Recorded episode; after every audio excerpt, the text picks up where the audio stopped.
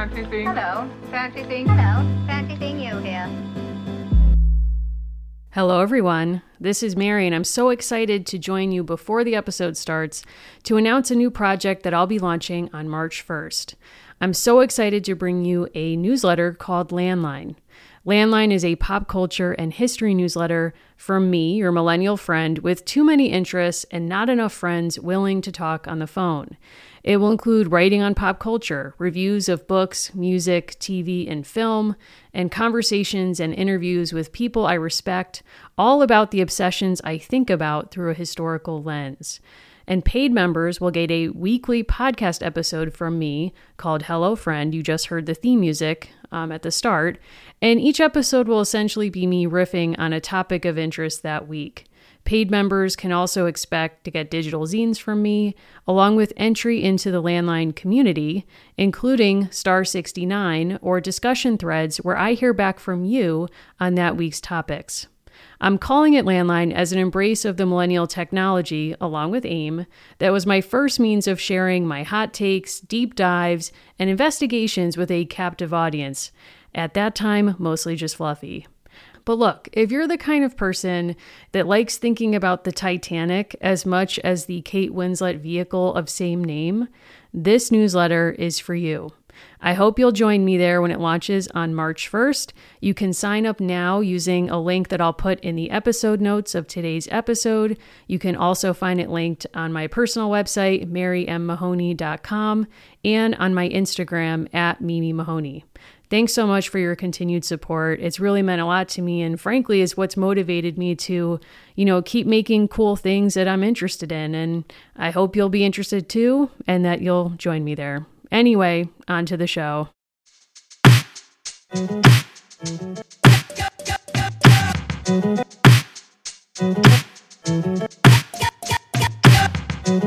Welcome, everyone, to Dolls of Our Lives. This is the show where we're reliving the American Girl series book by book. I'm Mary. I'm still Allison. And still, Allison, we're so excited to talk about the second book in the Claudie series, Adventures with Claudie, an American Girl. Did you know that my book says to Still Allison from Brit Bennett?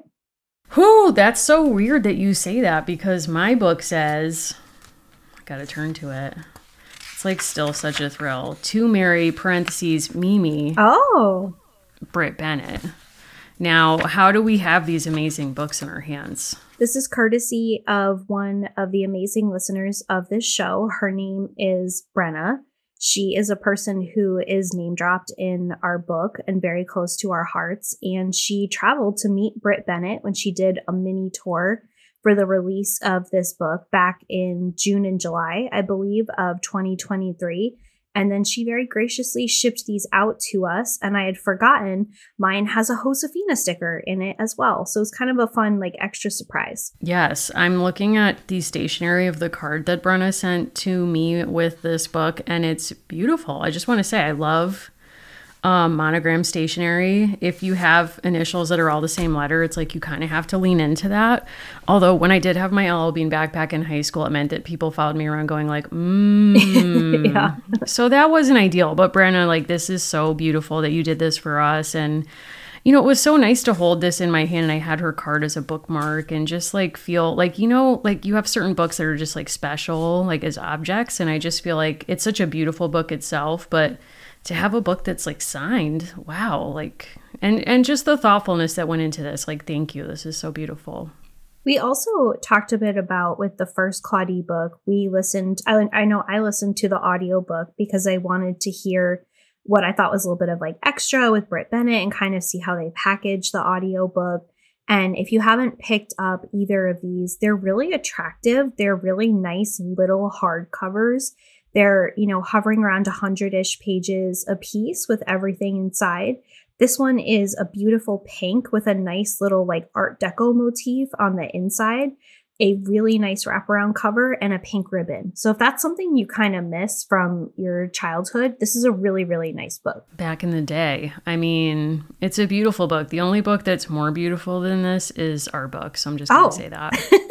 which is, is, available a, for sale. I'm just going to put it out there. If you haven't picked it up, check it out. There's a very similar pink, and I will say yes.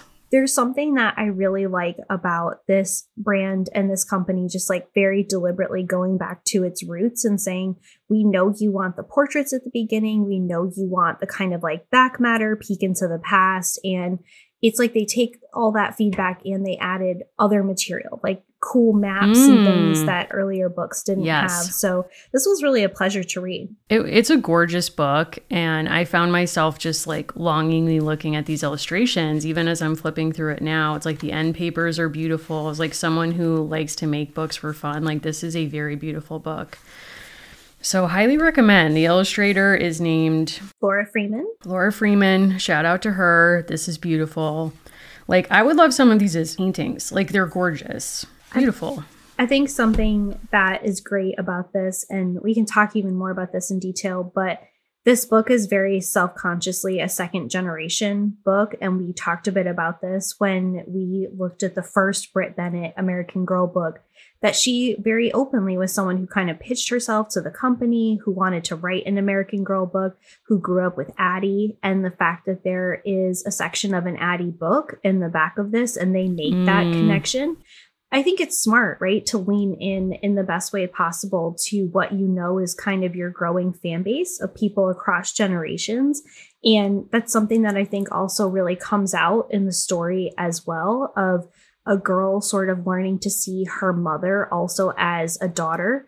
You know, yes. and it's just like a really brilliant kind of story that's in here, but also this idea of these are really something that's now been enjoyed for decades. And so just leaning into that instead of acting like Brit Bennett just emerged one day and wanted to write this book.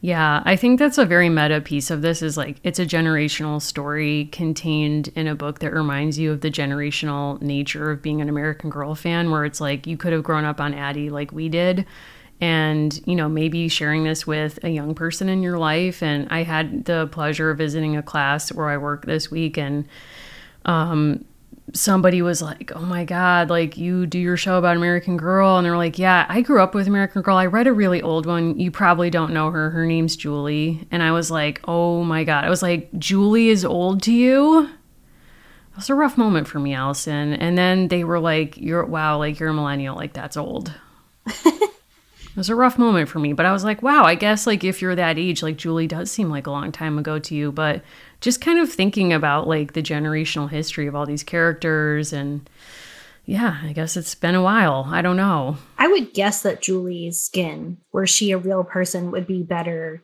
than mine. Like I just have the utmost confidence in Julie as a person who thrives even if she is much older than we are today. Wow. I feel, you know, I I like that confidence in her 100%. Um I also just want to give a shout out before we kind of like talk about what we're into right now. My brother just started a job at Delta. Oh. So I just oh. want to say congrats to him.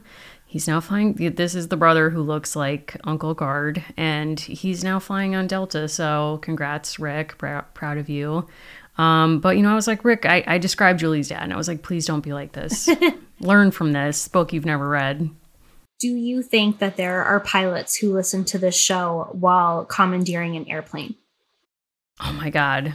I mean, that would kind of be a dream. I don't know if that's like safe. And I know that there's been a lot of investigations lately into you know, plane safety, whatnot. I'm afraid to fly, so I try not to think oh. about it oh. too much because I do fly. I just don't like. I'm like I have to hold somebody's hand or the plane's gonna go down. Like that's how logical my fear is. But that door comes also, off. It's coming off. I mean, you're not gonna do much about it. Is how I see it. Right? Like if the train is yeah. going off the tracks, it's going off the tracks. Right? You know, I had a mini, you know, near final destination moment last night. A bunch of siding. What do you mean? Fell off of a van, like right onto my car. But you know, I figure like, well, it just like wasn't the day, you know. So you, you excuse just, me, siding fell off of a van. Yeah, the van was a a siding and roofing professional's vehicle oh, okay. and it flew off the top of oh it. So he God. had spare siding. He did pull over, but only after multiple massive pieces flew towards and interacted with my vehicle. And I thought, well, it's not today. I just had chicken parm, so maybe it's another day. But nonetheless. So did you like is your car damaged? Thankfully no. It was it was a very strange, like very quick situation. So but I, you know, I will say too, I had just finished reading this book And I was grateful that I can drive more than 30 miles per hour, which Claudie and her mother Wow. cannot. I I'll say that. 30. I'll say that. I choose not to. I mean, yeah, I- I'm glad you had chicken parm too, because that's a real, that's a high point. But like, what are some other high points? Like, what's going on with you? What are you taking in? Yeah, I've been enjoying, you know, there's been some good books coming out, even though it's like really early in the year.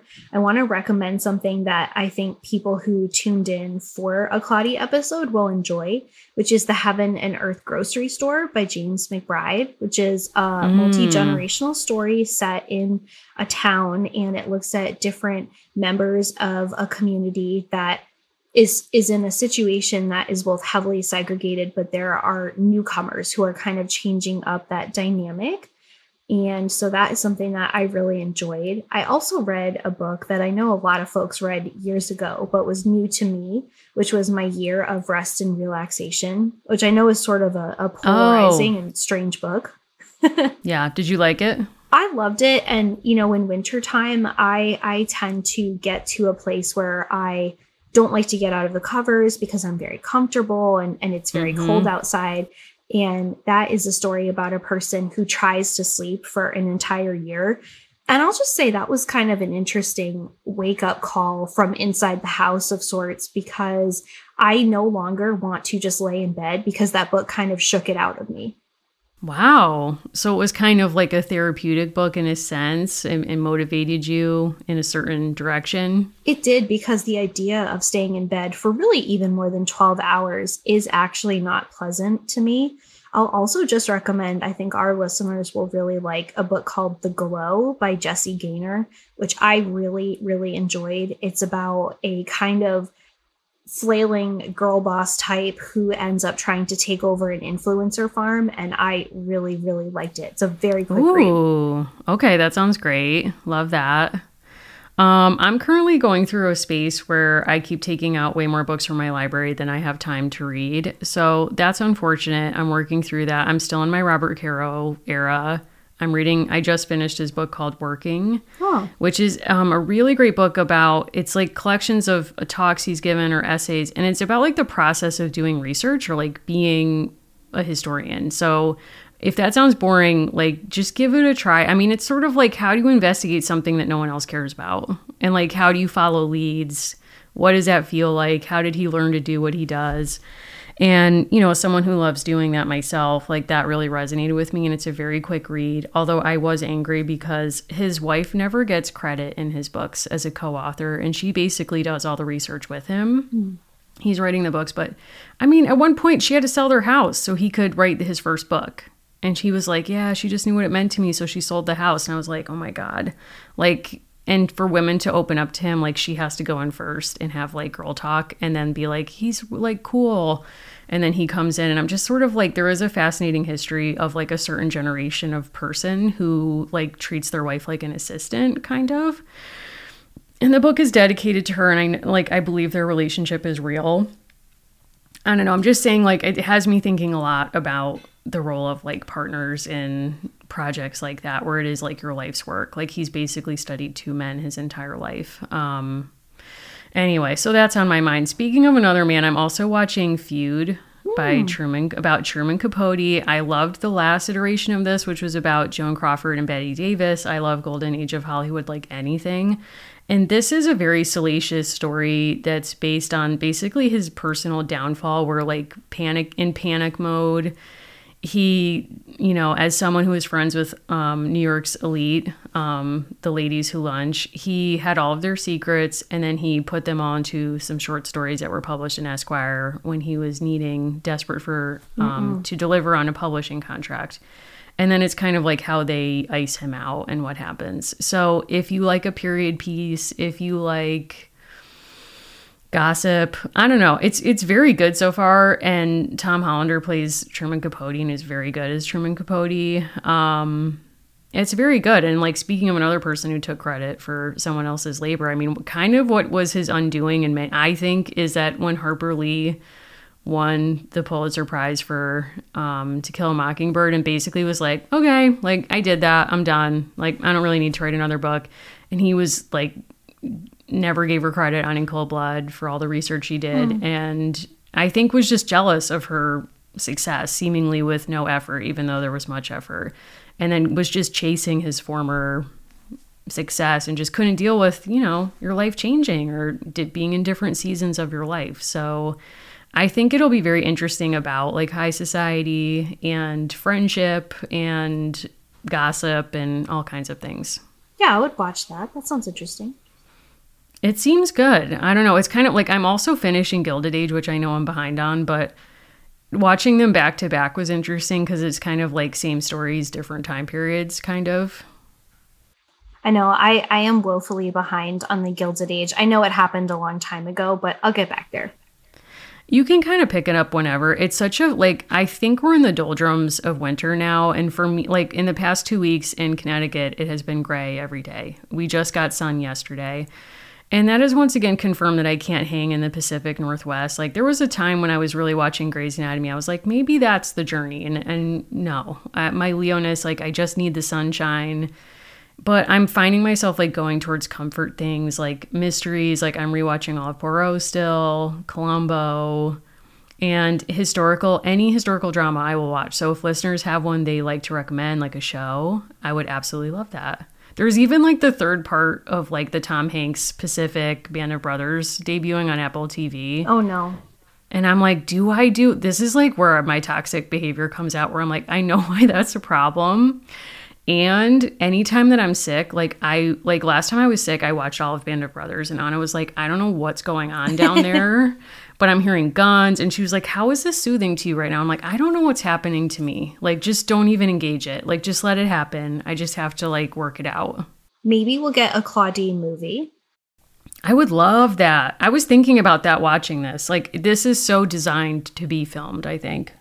I also think the title is smartly ambitious, where just by nature of it, so it's called Adventures with Claudie. I automatically kept asking myself, like, so what are the other adventures, right? That Yeah. I wanted there to be additional ones. And we kind of know that the only other book that we've gotten in her universe, well, actually, one and a half, there's a tiny booklet that came with some of her clothing and there is a learn to read book put out by American Girl. But this is it. After this, we we've really read all there is to read. But this idea of her being a person with adventures, I think it's a great period title, and it also to me suggests, you know. Perhaps she didn't have control over this decision, right? If I was Britt Benton, I'd be like, hire me to write more of these, and I would happily read them. Absolutely. And I also think this lends itself to be I was thinking this would be a really good like limited series. Yeah. And because like one to see the Harlem Renaissance from the perspective of a child I think is a really fresh perspective that even if you were not an American Girl fan so to speak like this would be of interest to you like as an entry point into New York at a certain moment. I think this would just be fascinating, like even just grounding it in the boarding house and like everyone's life. And maybe we have episodes that follow each member of the boarding house through a day of their life. Like, I mean, I was hiring myself for the writing room as I was reading the book. Again, that's not being workshopped, I don't think. But um, I also don't think a white girl from Connecticut is the person to hire. But, you know, I would love to watch this. I mean, it reminded me of how much we loved watching The Knick, which, Right. you know, RIP, I wish that had more seasons. But how that can just suck you into that world. Like there's so much like amazing just scenery and descriptions. Like I feel like we just have to dive right in. Let's do it. So, Adventures in Claudie is a novel by Brit Bennett, illustrated by Laura Freeman. And much like the older American Girl books, the illustrator, I think, really is an important author and contributor to this volume. The illustrations are very thoughtfully placed and are really part of the story. We, we've read enough of these now where the illustrations sometimes seem like they have nothing to do with the book, and that's not the case here, which is. Right. Uh, so we'll talk a bit about like other components that are in this book because we get additional content. But just to start with the overview, Claudia is traveling from Harlem to Georgia with Mama and cousin Sydney to meet her grandmother and cousins for the first time. She hopes that learning her family's story will inspire her for the variety show she's planning to raise money for the boarding house her family lives in. Claudie's grandmother tells her a legend from slavery times called The People Could Fly. In it, an old man whispers magic words, and the enslaved people grow wings and fly home to Africa. This gives Claudie an amazing idea for the finale of her show. but will her creativity be enough to save the home that she loves? Dun dun dun. Should we spoil it? Yeah, I think we should. Her creativity does save the home that she loves, and out. she learns great lessons along the way. Whew, that might come as a surprise to you listeners for an American Girl book to involve someone learning a lesson along the way and achieving their goal, but that's in fact what happens here and but along the way, my god, what a ride. I mean, first of all, it's been a minute since we read book 1. So I had to kind of like recall that where we left off with Claudie is that her beloved boarding house is potentially going to be thrown out of business because of upped rent, I believe, question mark.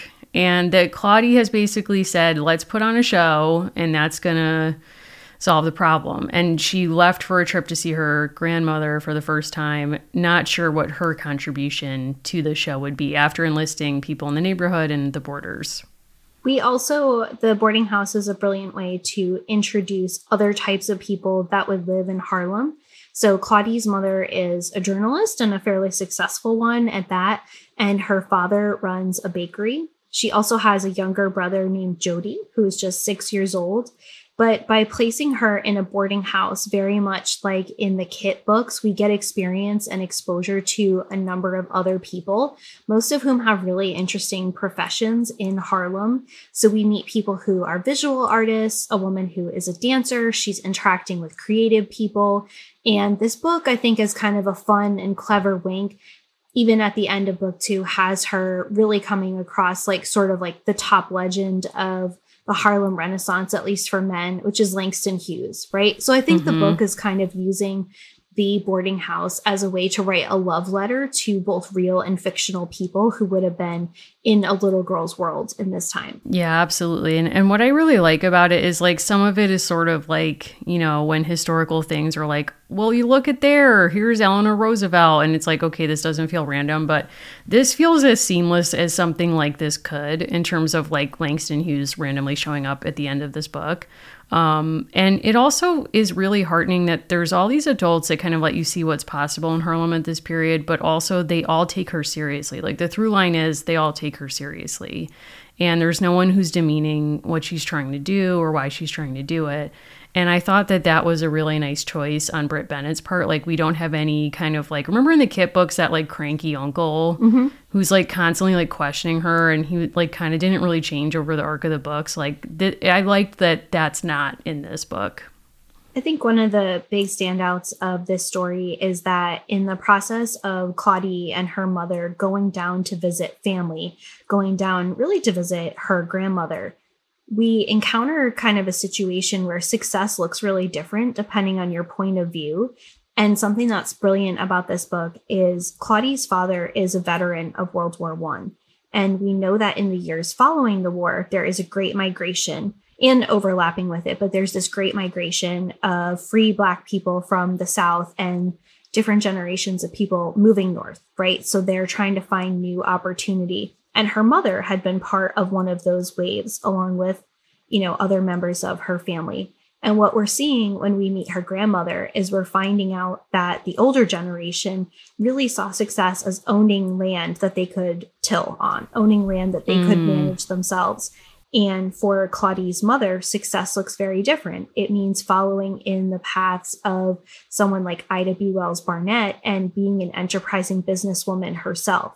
But instead of saying like, well, this this one way is better than the other way, or I think an easy trap with historical fiction and women, like, well, this girl is cool. So she gets that this stuff is old fashioned and traditional. This book really smartly positions it as like these people value different things and see safety different ways. So they took different routes in life. Right. And what I also like too is it doesn't negate or it doesn't also fall into the trope of waves, which I also think is an issue in women's history or women's historical fiction of like, well, my mom did this and she wanted something completely different than what I want, like as you're saying. So it's not like, you know, maybe freedom feels like being able to tell stories about the things you want to tell stories about. And for her, mom, like that's what her life is about is like telling the truth in the crisis and whatever paper she's working for.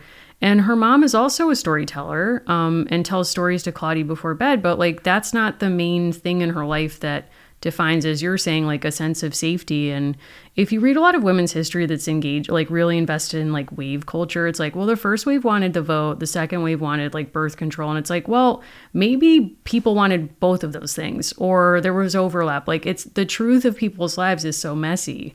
And i think the Brit Bennett did a good job of kind of showing people wanting different things for their lives and not judging each other for it. This character, too, you know, with only a few hundred pages, Brit Bennett gives us really good character development. One of the first things that Claudie is told in the early part of this book is that they're going to be taking this long journey and that she sort of has to keep in her 10 year old head three different sets of rules. There's the rules for how she interacts with the world in Harlem, there's the rules of the road, and now there's going to be this new set of rules when they arrive in Georgia. And a lot of different characters in this book reinforce it's not as if one part of the country is superior to the other. It's just that you have to learn how to adapt your behavior to survive in each of them. Right. And it's interesting because I think like situating this in the time, like this is before there were like air quotes, like rule books on how to survive like a road trip in that way. Like if you're thinking about the Green Book, like this is before the Green Book. By, by quite a bit, yeah. Right. Did you do the math problem? I did not do the math problem. I found that offensive, Allison. Why would they include math in this book? I'm sorry. So we I had get- like a panic attack. I was like, oh my God. I felt like I was taking the SATs again. We get a math it. problem. So if you've been spending time on the math of how Taylor Swift was going to both go to the Super Bowl and like come back from Japan, like if you're still reeling from that, skip through this part. But her road trip is just over a thousand miles. And I also pulled this up on Google Maps because I was curious with the interstate highway system how it might be different. Right. She and her mother travel 30 miles per hour, and the whole journey took 30 hours. With rest stops, the trip was three days. The Model T's tank held 10 gallons of gas and could travel 17 miles per hour. And they're asking you how often they had to stop for fuel. That was hard. The answer is right there. I didn't even bother trying. But I did look this up to realize that a trip from Harlem to Shellman, Georgia today would take 16 hours. So you could get there a lot faster. How long does it take now? Three days? Or in the book, three days? It takes three days. and it's 16 hours now okay i mean look you're talking to a person like the the bias of being from new england is that you get very upset if something like to me a long car ride is like three hours. And i know that people listening in the midwest are laughing right now or the south because that's like insane. I own that. So reading this i was like wow props to them. I would be like a hostile witness on by day two of this trip What did you think of the choice to situate Claudie in two real places? Like to have her be from obviously a real place, Harlem in the 1920s, and to have her go to a place that is also real in Georgia? I thought that was great. I mean, I think it kind of grounds it in a feeling of what's real because I think um, something that Brit Bennett does really well in this section of the book is communicating what it feels like to be afraid, especially if you have no experience with the situation at hand. So, if you're a white person, if you're not living in Jim Crow South, as a person of color, like what would it feel like to be afraid when someone just pulls up alongside you and asks where you're going? Um, and I think she communicates that really well by, again, like grounding it in real details. And interestingly, um, if you go on the New York Public Library site, they have an archive for the Green Book, which the earliest um, edition I think was 1933, so like still a decade to come. But you can actually put in routes. So I did it from New York to Atlanta. I couldn't do the town. Um, and it, it actually produced a map that looked very similar to the one at the beginning of this book with the illustrations of like a restaurant laid over the map. So I thought that that was interesting that like even the the illustrations in the book are based on like a reality that didn't exist for her in 1922 but you know the idea that like you're just trying to survive from like one place to the next stop without you know having to you know you're praying like the tires don't go out or you're not you're making sure you're not going over 30 miles per hour.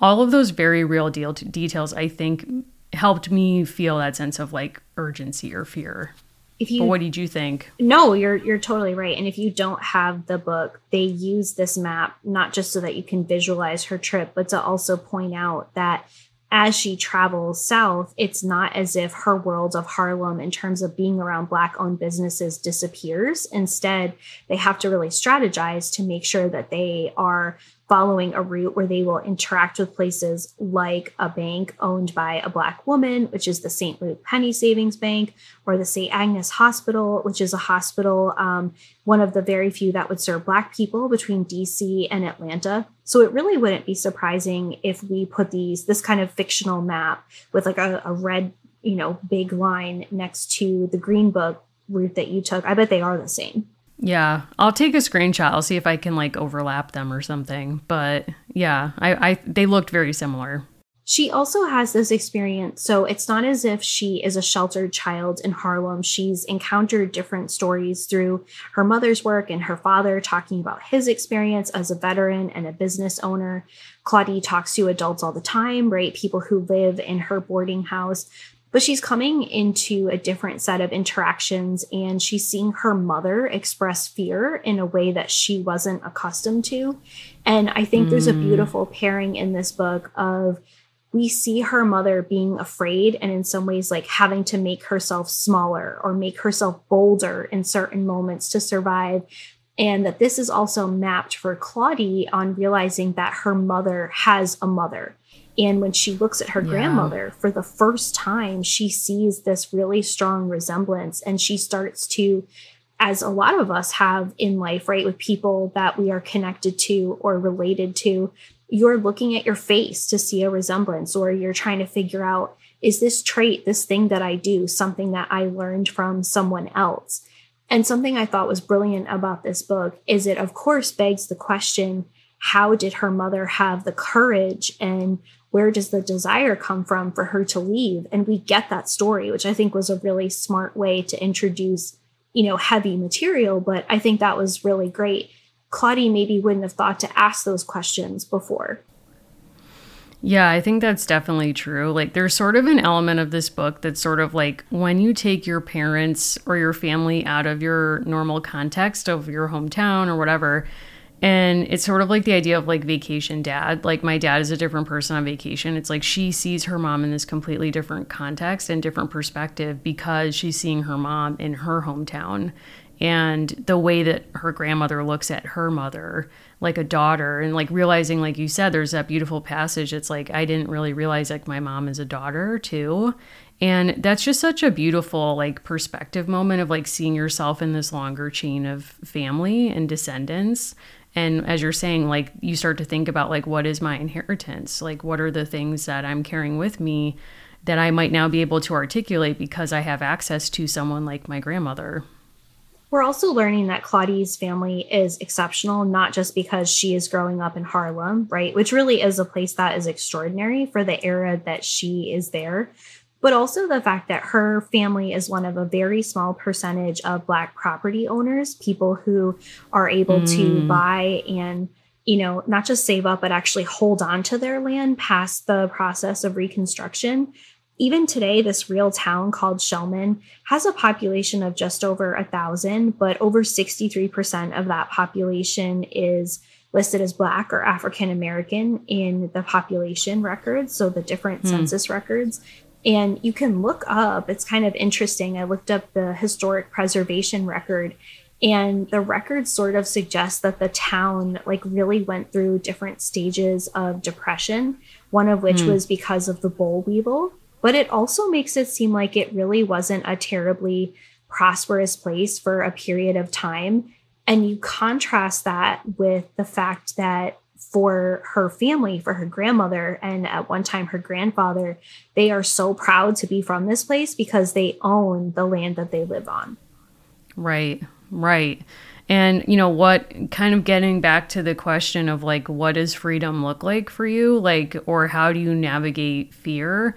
It's really interesting that so early in the family trip, we get the story that her great great grandfather who bought the land or great grandfather um, slept with the title under his pillow every night because he was so afraid of it being stolen away. And so that's both like a representation of like freedom equals land for this person, but also like the manifestation of fear is like that will be taken from me. Absolutely. Whereas like as we see like the her mother for her like the freedom was to leave the land and to be able to write whatever she wanted about the truth of her experience and what she saw. So, yeah, it's like an interesting range of experiences. This is also a really transitional time. So these books are set in the early 1920s, and 1922 is considered one of the endpoints of really these persistent problems with boll weevils. And we learn mm. from grandma that they had to diversify their crops and that they're able to survive because of that one historian found that um, during the 1921 attack of the boll weevil, um, that and different attacks in the previous decade pushed out nearly a third of Black landowners who owned large tracts of land. Wow. And we know that only 13% of the um, landowners in Georgia overall, just like the generation of her grandparents, only 13% um, were uh, were black landowners. So it's like a pretty small wow. percentage. And that's even in places, right? Obviously, the numbers might differ, but remember that number almost 65% of the population is black families, right? So there's like obviously hmm. this huge gap here. I also discovered there's kind of like a passing reference to this. The county that these uh, families are growing up in had really first been kind of dispersed through a land lottery, forcing the removal of um, people through the Creek Indian War. And so there had been a number of forced removals of indigenous peoples, and oh the white God. settlers who had claimed the land before the Civil War um, truly got it through what we could call a random lottery. So this is really a place hmm. where like life is very uncertain and it helps you understand by Claudie's grandparents' generation, like that land means everything to them. Right. And I love the description we get that the great grandfather or the family could survive despite the boll weevil, despite all of this, you know, these threats to the land because they just know the land so well that mm-hmm. like they know what will work where and like that their connection is that deep. I mean, it's a really good establishment of like it's not just land and it's like this symbiotic relationship. Claudie walks into a house where people have been cooking for her and the arrival of her family. People are very, very excited. And she has this moment where she runs barefoot, something she would never do at home. And mm-hmm. we get this great passage. Claudie leaned against a tree, laughing as she tried to catch her breath. Fireflies blinked past, and for the first time in her life, she looked up into a sky full of stars. Maybe she thought this was Georgia too.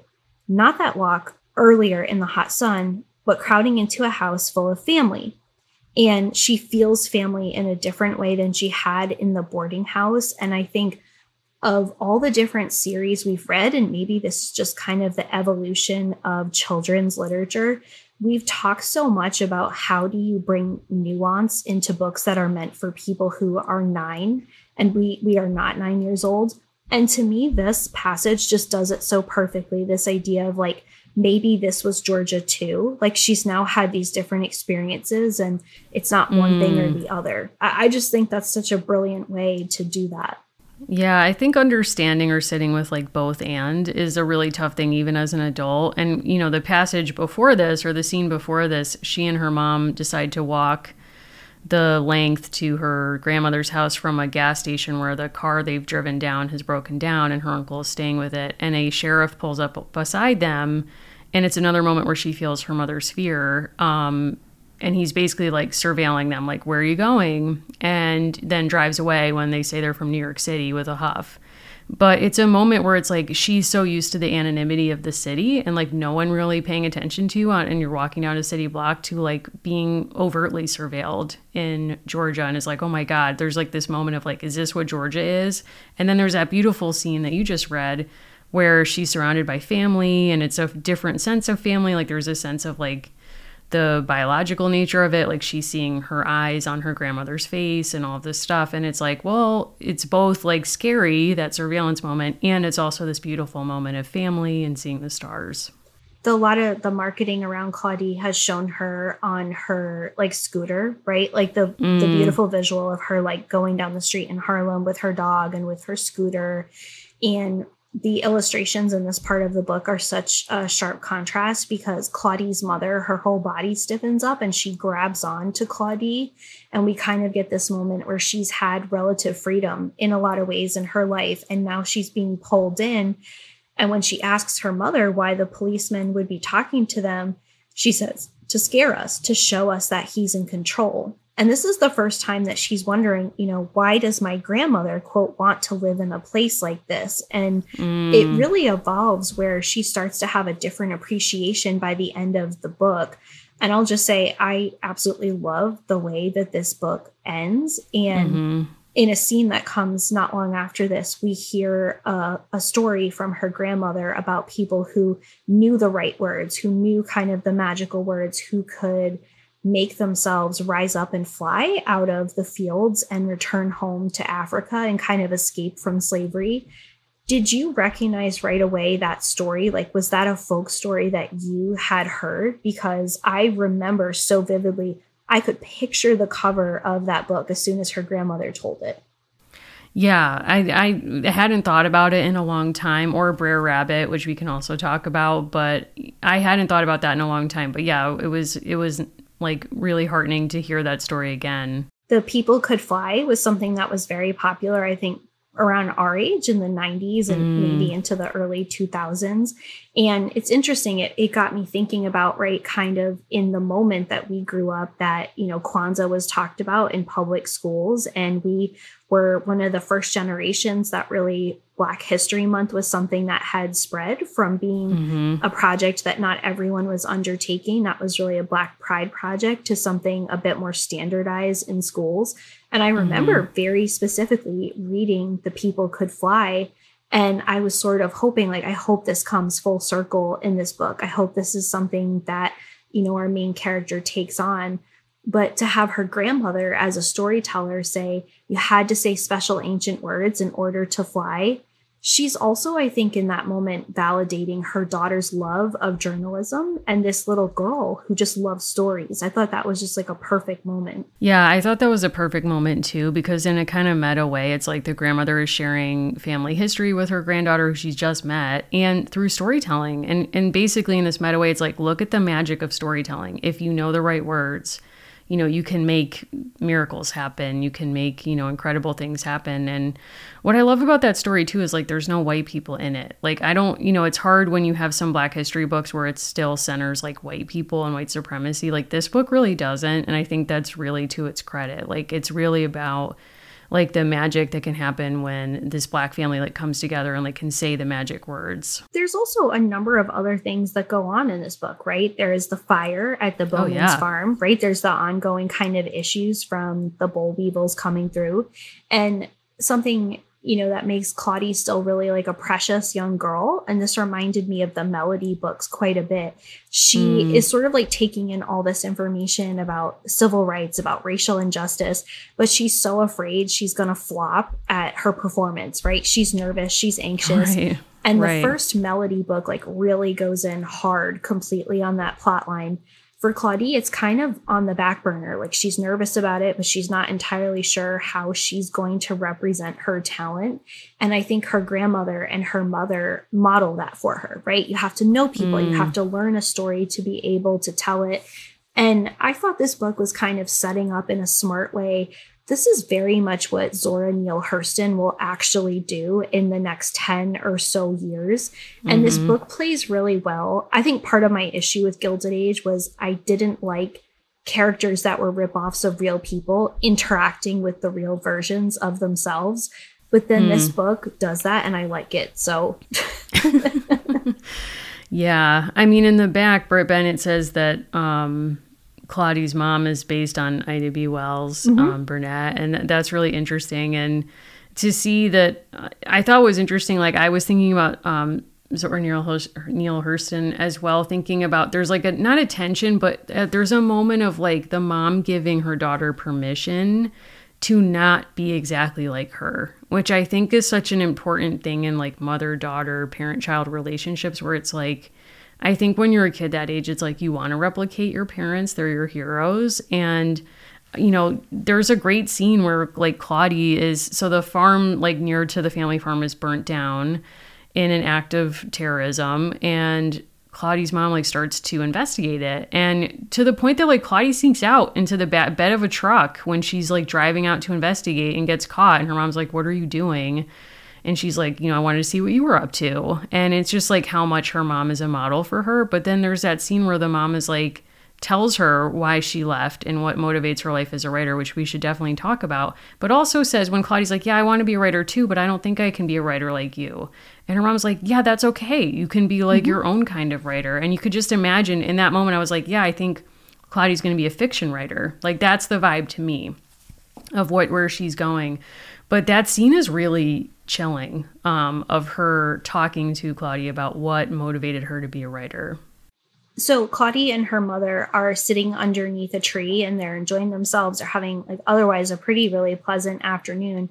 And mm-hmm. her mother talks about how it was an experience of a lynching, but almost as important, not just the violence against that person, the fact that people in her community wanted that violence to be known and there mm-hmm. is a lynching victims memorial online and it is state by state and you can process what stories happened in what place whether these were public lynchings or you know sorry they're all public but whether there was a performance element to it with an audience mm-hmm. and so a real person that this could be based on is harris sherman he was a black man that was lynched in 1901 that could very well be the actual inspiration mm. for a story that would have happened in her mother's hometown. And just for reference, because this came up in book one as well, in the lifetime that basically covers like just above, just before her mother's lifetime, so 1882 to 1968, um, the ACLU and the NAACP estimate that there's about 4,700 lynchings that happen in the US. Wow. And Georgia has the second highest number by state out of those hmm. 4,000 plus.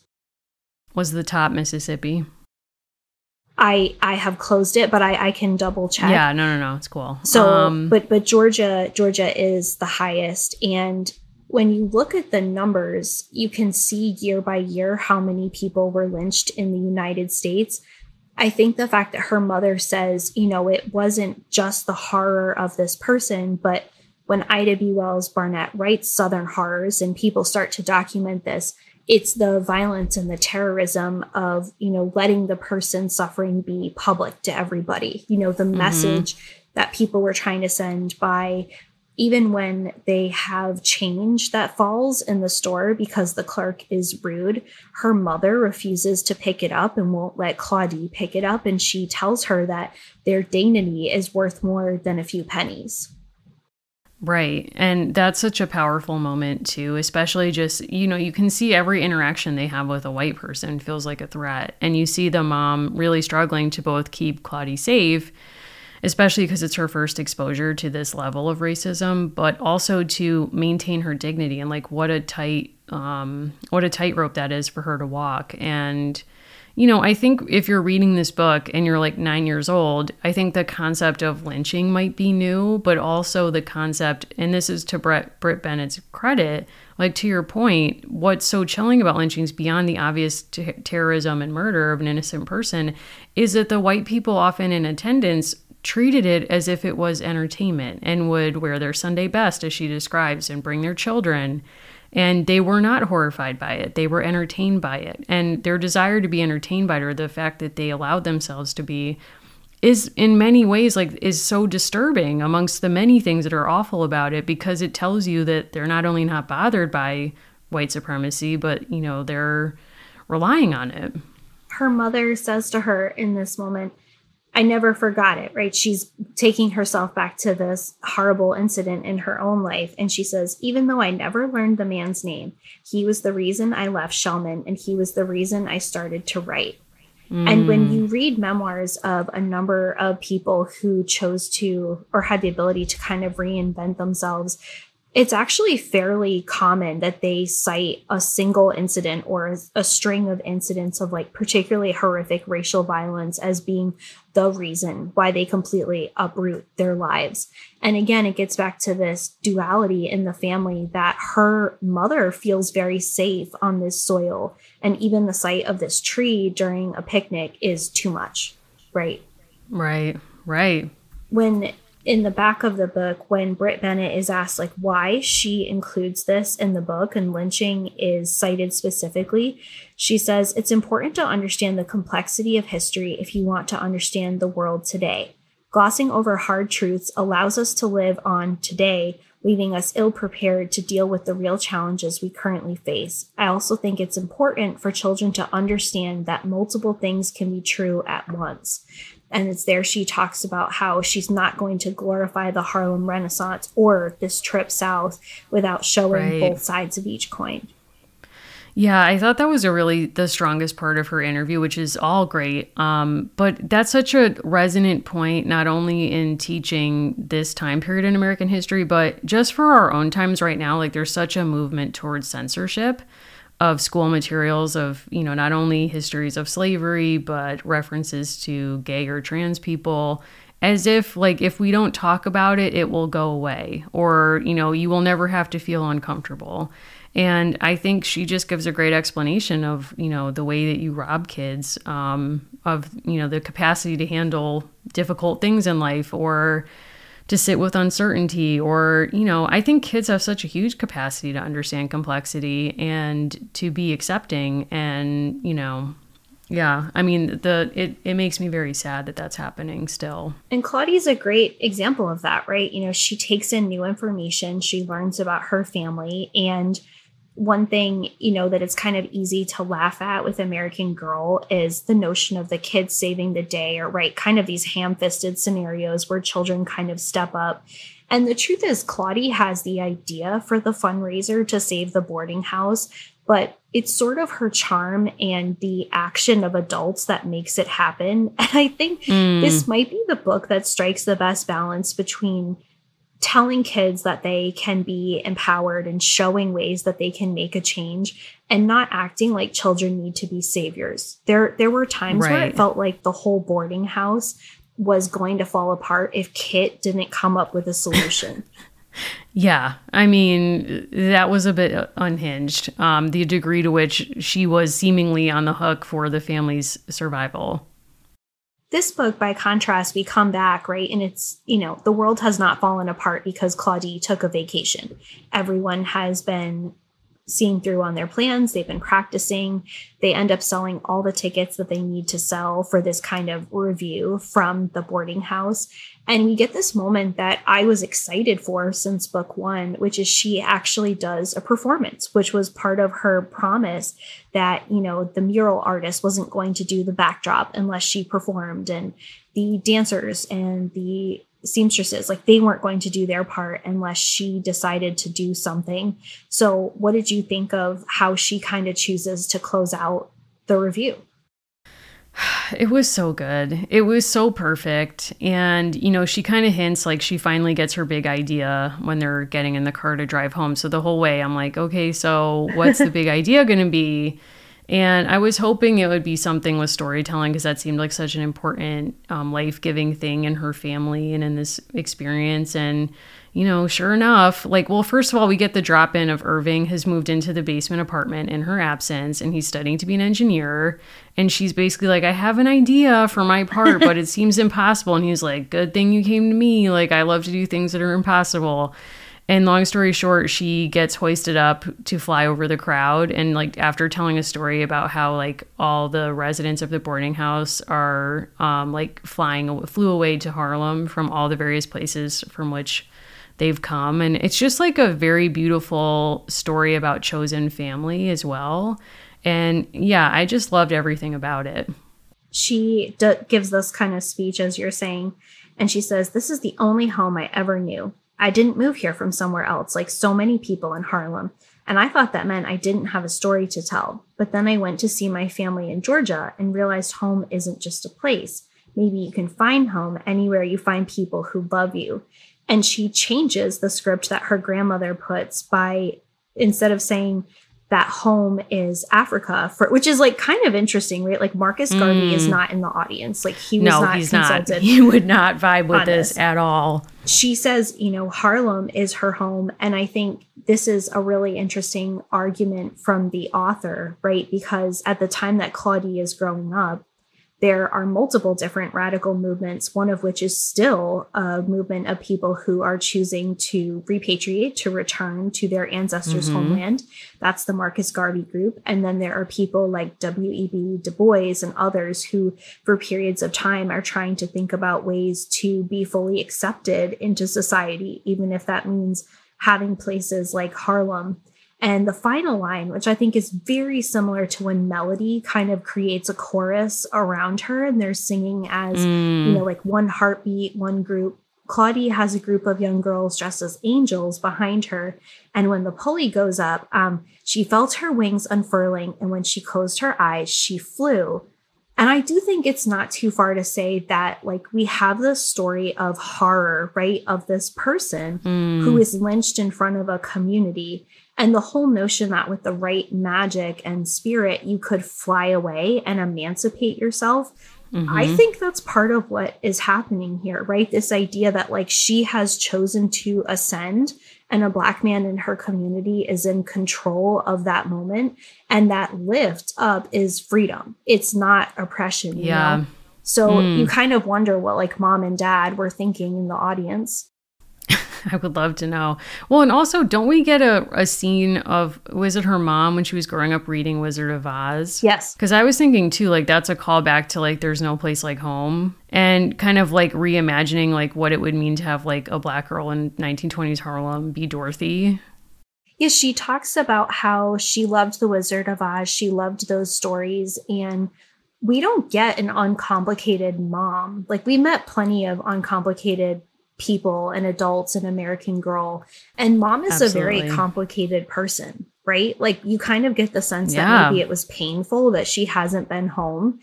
I kept contrasting this in my mind, and I'm not trying to hate on Maryellen for no reason, but like the Feel Mary free. Ellen road trip. Molly's Route 66 adventure, like the way that those have so many kind of campy and silly moments, or it's like, I Yeah. hate sharing the back seat, is such a contrast to this book. Yeah, it's like not even close. And also, I think like it's a great point about like the complexity of Claudie's mom in in these books because when you think about like her relationship to home, it's complicated in multiple directions because in this book you see how she has a complicated relationship to her literal hometown and felt the need to fly away from it, to tell the truth about it and raise awareness about it.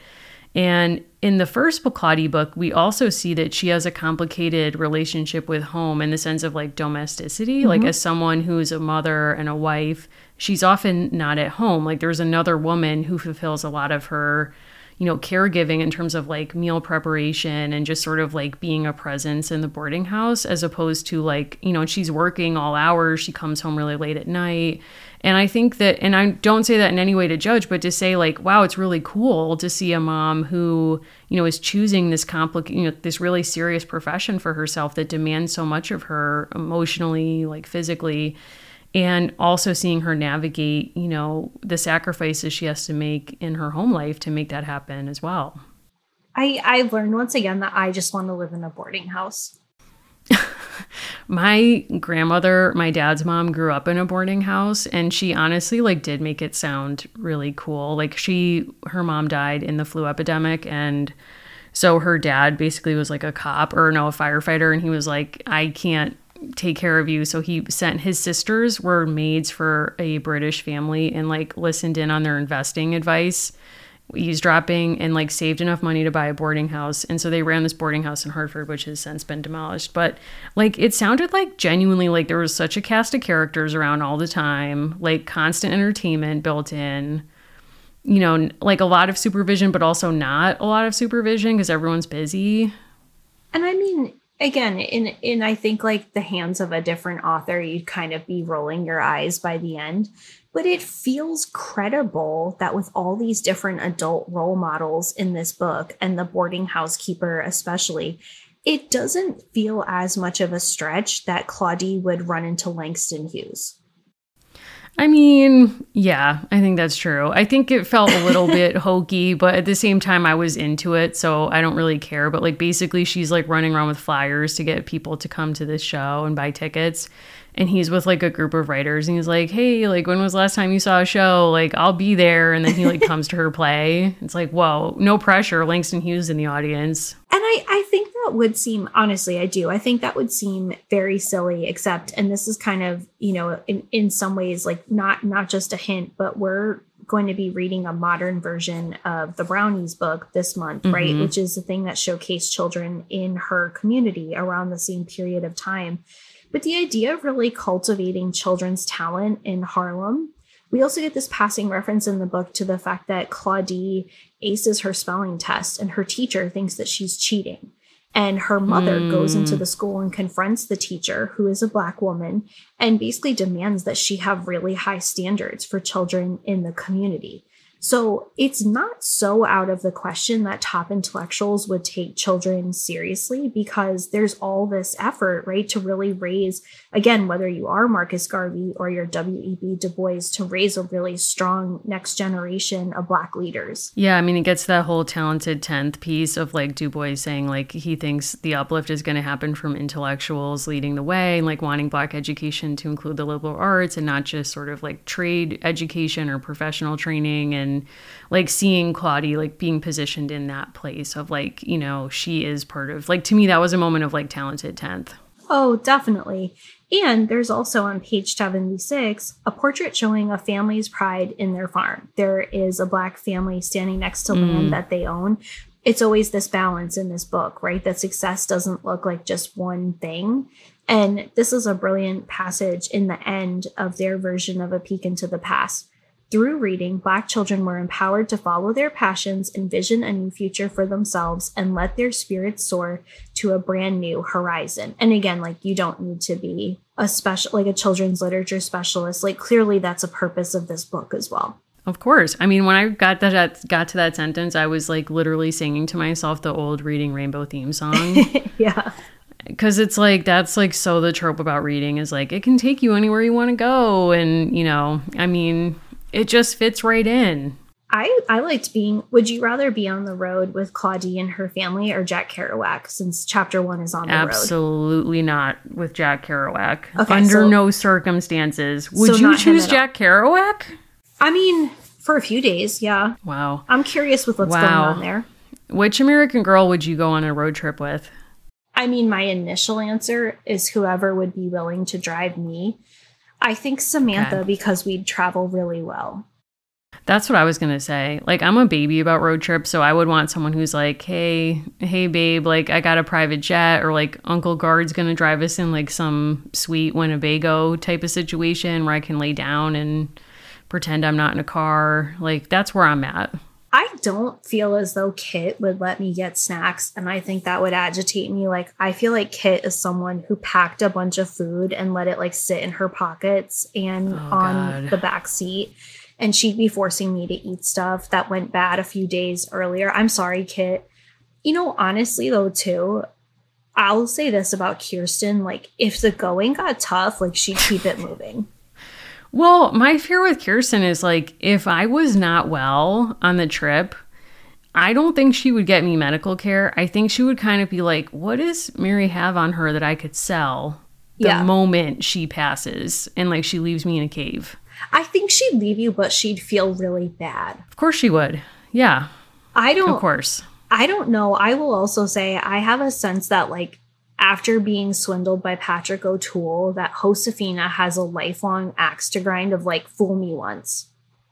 Fool me. Ooh, well, if Tia twice. D's on the trip, I would go with Tia D. I'd be yeah. safe. I'd probably live well. I don't know. I mean, if she's on my side, I don't want to be on her bad side. She's on your side. I'm not riding way. a horse, so it's a no for me with Felicity. It's just a hundred percent no with Maryellen. I'm so sorry. It just is a no for me. I and can't. I just feel like with Nanea, nope. like she's still like going back to her gas mask days and i just like i just don't want to have that conversation with her again i respect that that yeah. was difficult but i just okay. don't sense her being there molly would drive me absolutely nuts and probably like demand control of like the bluetooth or the radio and i can't have that in my car like i just can't those who've driven in the car with me know that my leg shakes the entire time I'm driving. And I sense that yep. Molly has that as well. she's just she's just an anxious driver.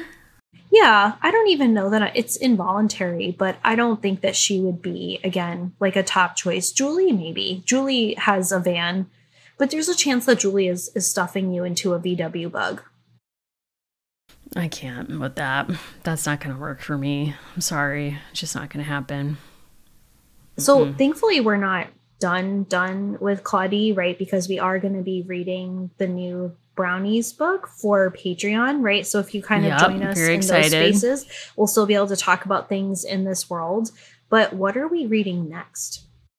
I could not be more excited that we are moving to the decade that we were born, Allison. We're heading to the 1980s. Some would say a terrifying decade. I agree. Gave us so many great things. You and Me, for example, American Girl, gave us many terrifying things, too many to name. But we are moving on to meet Courtney, the American Girl with, I'll say this, the best theme music I've ever heard.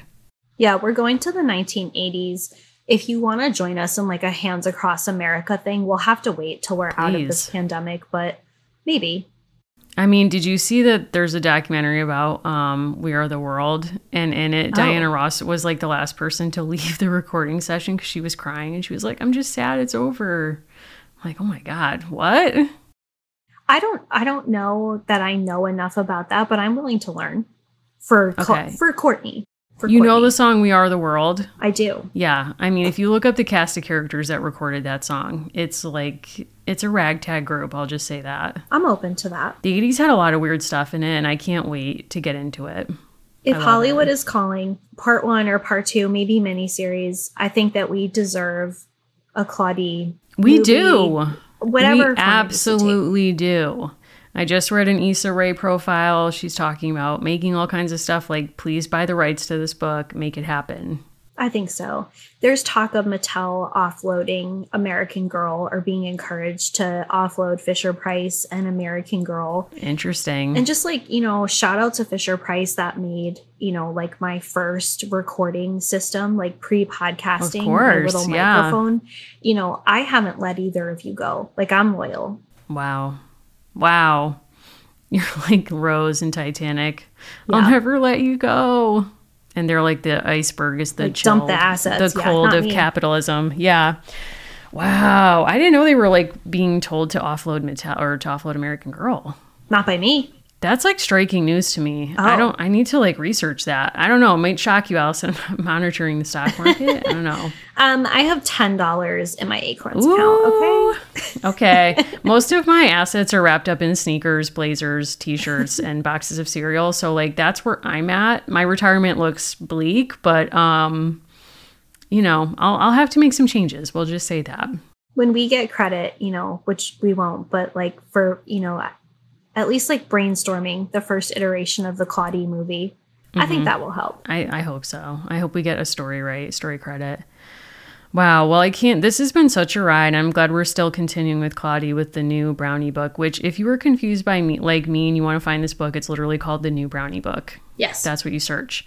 Um, so I can't wait to read that on Patreon. We love chatting with everyone on Discord. We're open to watch alongs and all kinds of things. So if you've joined us there, please be sure to reach out and say hi. And thanks to everyone for listening to the show. Now, Allison, where can people find us if they want to get in touch? You can find me at Allison Horrocks on all the different places. You would also love if you would follow the show at Dolls Lives Pod and Dolls Lives Podcast. Mary, where should people find you? They can find me on Instagram at Mimi Mahoney.